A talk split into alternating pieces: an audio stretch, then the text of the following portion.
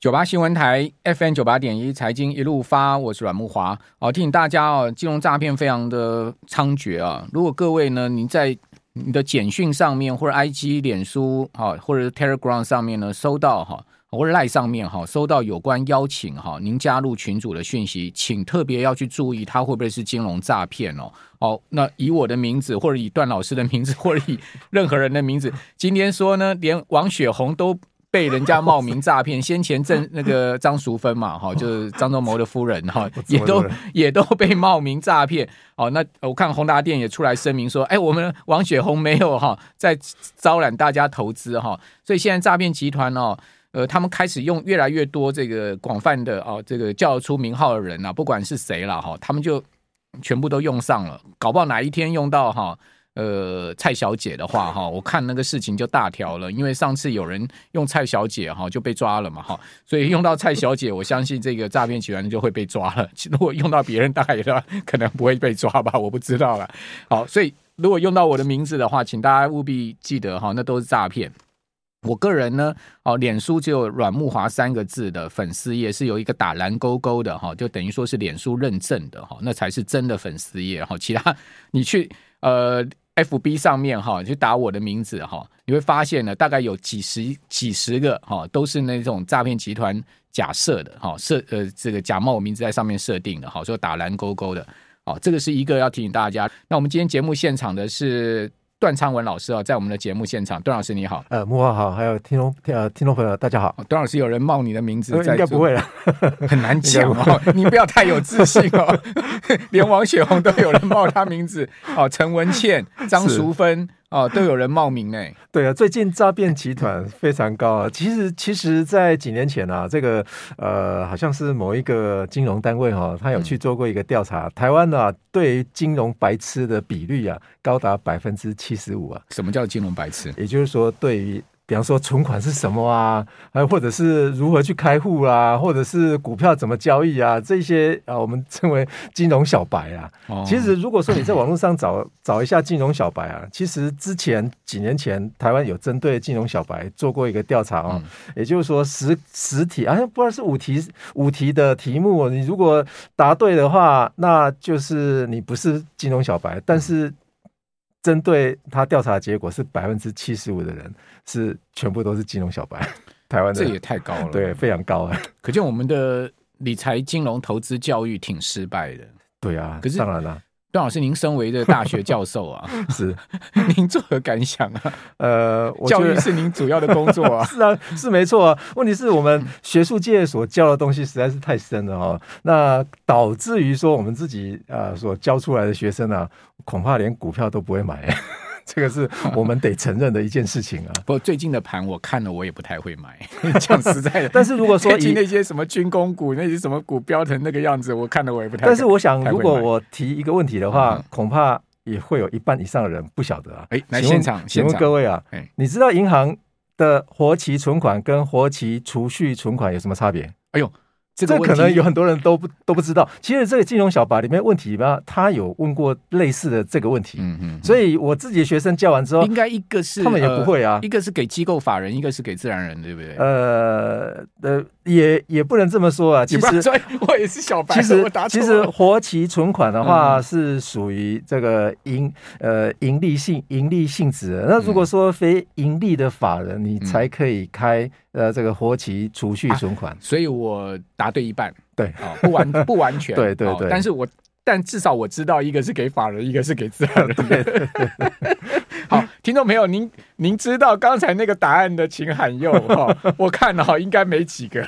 就是像，比方说像，呃，我们学校啊，学学校单位啊，就是他可以开储蓄存款啊，哦，因为他不是他不是盈利的嘛。对呀，就是法人机构对对，非非盈利法盈非盈利的法人，你就才可以开这个储蓄存款。而一般自然人的话，比方说我们我们个人都是开活期。问题是活期存款跟活期储蓄存款只多了两个字，市场利息也没。多多少、啊？对，没没有多多少。讲白话点，也没多几毛利息。是啊，是啊，所以也只是表面好看而已。对，所以早期的时候有很多的问题，大概都有放一些银行的一些小白知识。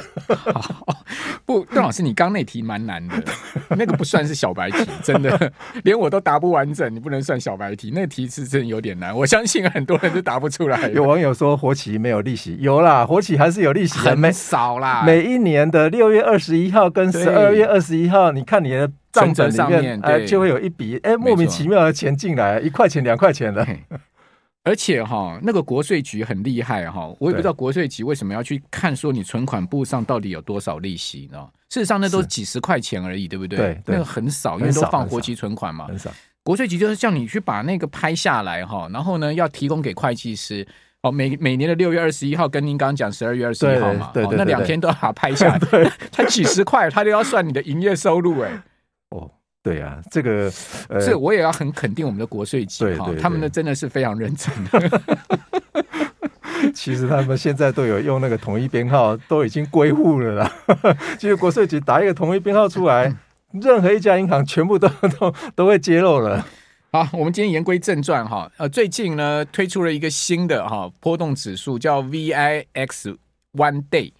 E D 对不对？是这个 zero day 哦，zero day zero day 的，要二十四小时以内的叫做 zero day，如果超过二十四小时到三十六小时，这是 one day 的哦。所以有一个 zero day，有一个 one day。zero day 的 zero day 的是现在今呃本周一才出现的的 VIX。OK OK，那这 这这这 VIX 到底它的用途是什么呢？其实 VIX 这个用途的话，其实就是潜藏于说早期的我们的呃三十年来，我们都是用呃这个 S M P 五百他们所规范的一个 VIX 嘛。嗯、那这个呃。呃，原先的 VIX 的话，它是采取的是啊二十三天到三十七天的 option，嗯，去把它计算出来一个 VIX。其实台湾的期货交易所它所算出来的那个 VIX 也是类似 CBOE 它所呃套用的那些期间的那啊一堆选择权的啊这个交易价格所模拟出来的这个 VIX 嘛啊，所以我们看到二零二零年以来的话。似乎好像看到 VIX 在熊市的时候是不会涨的，嗯，所以一般来说，我们看到 VIX 如果说上升的话，那恐慌的那个情绪就会来了嘛。嗯，那一般我们如果最近三年来，我们看到似乎好像是。呃，熊市大家都在喊熊市，但是 VIX 似乎好像都没有在上升很多哈、哦。其实我们可以用最近啊，上个月系股银行倒闭的这几天内哈、哦，嗯嗯嗯、那美国的 S M P 五百的 VIX 指数啊，它从十九跳到二十六点五啊，虽然它是啊、呃，也是高于平均水准啊、哦。但是啊，没有达到恐慌的水准呢，反而哦，那个 VIX Zero Day 的这个指标的话，从十五飙到四十，这个恐不恐慌？嗯，那飙到四十，四十，呃，恐怕有就真的很恐慌，对啊，真的很恐慌啊。所以四十就是危机了，大危机了。所以这个 VIX 对于描述这种短期的哈，这个这个危机的的情的情况的话，是比较真实的，反而。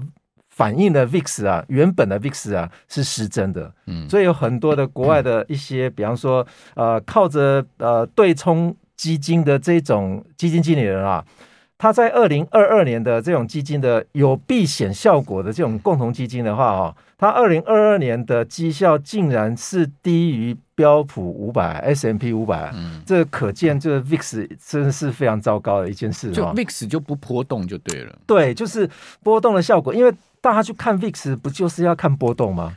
反而它不动，这叫怪选择权市场，大家都很冷静啊。对，是不是？因为您刚讲嘛，VIX CBOE 就芝加哥商品交易所，它怎么它怎么算出这个 VIX？它是用选择权的引坡嘛？对，哦，这个呃各个期权的商品的引坡，您刚刚讲二十七天到。到三十六天，三十六天，所以平均而言就是一个月嘛，一个月的引波嘛，对，哦，那他去计算出来这个 VIX，假设说引坡上升的话，对，哦，大所以引坡上升就是大家愿意买权卖权用更高的价格去买卖，对对对。那为什么你买权卖权会用想用更高的价格去买卖呢？就是代表说你觉得市场可能要出现一个大方向的变动嘛。是不是应该是这样？没错，没错。对，所以那，VIX 就会上升嘛，对不对？应该是这样讲嘛。对对，对。那那就怪大家在选择权很冷静啊，是怎样呢？对，但是哈、哦，呃，根据统计的结果，也就是说，今年年初以来哈、哦，那在交易一天以内的这个选择权的话，是以往的大概有将近四十 percent 都在交易在一天哦。也就是说，有一百份的这个这个契约的话，现在有里面有四十份都交易在一天内的 option，所以他才要创造一天的选择权出来。对对，对，一天的这个 VIX 的。对，因为呃，原先用三用三十天的话，实在是速度太慢了。也就是说，资讯反应实在是有够慢的啦。有有这个需求啦。对对对对。那我们来看一下 VIX 啊，VIX 最新的状况，因为。呃，前一个交易日就美美股的周二哈，美国三四大指数全面都出现下挫，而且跌幅蛮重，尤其费半指跌了三点五趴嘛，跌得非常重。那 VIX 呃上升哦，有升了大概差不多十十趴左右哈，升到十八点七二。那一天的 VIX 上更多哦，哦一天的 VIX 呢，呃升了好像四成吧。哦，大家如果上网去打那个 VIX ED 的话，你会看到哦最新它的报价哦，它升了四十六趴哦。哦，所以它真的很比较明显的反映出来，敏感度比较高了。好，好，那这个呃，这个指数我们到底可以怎么样去观察跟操作？我们等一下继续来请教段昌文老师。我们休息一下。九八新闻台 FM 九八点一财经一路发，我是阮慕华。节目现场是丹江大学财务金融学系的段昌文老师啊。段老师刚刚讲说这个 CBOE 啊，就芝加哥商品交易所哈。呃，他其实开了很多选择权的新的商品，对不对？对，这个一天的选择权，哇，我觉得一天选择权很有意思，哎，是啊，哦，还有两天的，有三天的，有有四天的，有五天的。对对，他们原先是早期的时候哈，为了要符合市场的需求哈，比方说他开一个月的，后来再缩减成一周的，那后来在一周里面，呃，有呃再开个两个啊，两个契约。那现在啊，为了要因应，比方说个股选择权，有很多人啊，这个很多。投资人都需要说，哎，我只要玩一天就好了。嗯，呃，因为他们根据调查的结果的话，是不管你是交易哪一个到期的选择权的话，基本上他们现在都发觉到说，投资人非常偏好我只交易一天。嗯，那干脆我就开一天到期了。那一天到期的话，这个选择权叫做 Zero Day Option。嗯，嗯，嗯，所以现在啊、呃，这个 VIX 啊，也趁势，呃，从这个礼拜周一开始啊，CBOE 已经有开始有交易所谓的 CBOE 的 Zero Day 的这个 VIX 哦。嗯、那这个 Zero Day 的 VIX 呃的 VIX 出现的话，会不会对于美股有什么影响啊？其实美国投行也非常担心哦，因为每一个人都在交易一天就到期就不玩了。那这个会引起波动性会上升哦。这个在二零一八年哦，曾经有一次啊哈，也就是二零一八年二月份的时候啊，在美国啊，这个交易这个选择权的相关产品的话，里面几乎。占比超过五成以上的话，都是交易一天的。嗯，哦，一天到期，当时是没有一天到期，但是他们都是抓那种快到期的那种选择权，一天以内的，哎，超过五成啊。所以当天啊，这个 S M P 五百出现单日啊跌幅超过四趴。嗯，那目前呢、啊，有很多投行的估计，如果说 CBOE 已经开了这个 Zero Day。啊，VIX 出现的话，恐怕未来 S M P 五百搞不好会出现单日哦五趴的记录哦。这个单日五趴的记录可能会导致于未来一段时间，可能 S M P 五百啊，在短期内有可能会出现二十趴的跌幅啊。这是目前他们所做的用模型去估估算出来的结果。所以这个非常，这个非常恐慌啊！一天二十趴的跌幅，不是一天，一天五趴，那在短期内恐怕会累计累计二十趴。妈呀！对，其实二十趴，二十趴是去年一整年的跌幅。对，也就是说，二零一八年二月份，如果有去搜一些 S M P 五百的指数情况啊，某一天啊，它跌了四趴啊，这个情况就是当时啊，也有很多投资人都去交易一天的到期日的选择权，当时是没有、哦、没有发行一天的。我记得，我记得，呃，四趴那一天，四趴多了。对，四趴多那一天是美国股市，呃，去年就二零二二年熊市。呃，标准普尔五百指数单日曾经发生过最大的跌幅，对对对，就四帕多，木华非常清楚，一点四帕多，对对对对。那个时候，现在往回往回溯去追溯的话，发觉说，哎，这个一天交易的交易一天到期就卖掉的哈，那那个占比超过五成啊，所以是不是这个也会影响到目前的这个情况哈？那不无可能哈。其实有很多人都认为说，为什么要发行这种短期的 option 呢？它的优势是什么？其实木华应该比我更清楚，因为这种非常短期非常便宜啊。比长期的更便宜啊！对啊，越短越便宜啊！因为它它那个就是时间价值就对时间价几乎没有了，时间价它全部内含价值，对对对，它全部都是那个啊，这个价价位越便宜的东西，如果针对散户来看的话，您觉得猜？猜测他们的投资的倾向会什么？嗯、这个这么便宜啊，一个这么贵，那我当然是买便宜的特斯拉的 option 啊，对不对？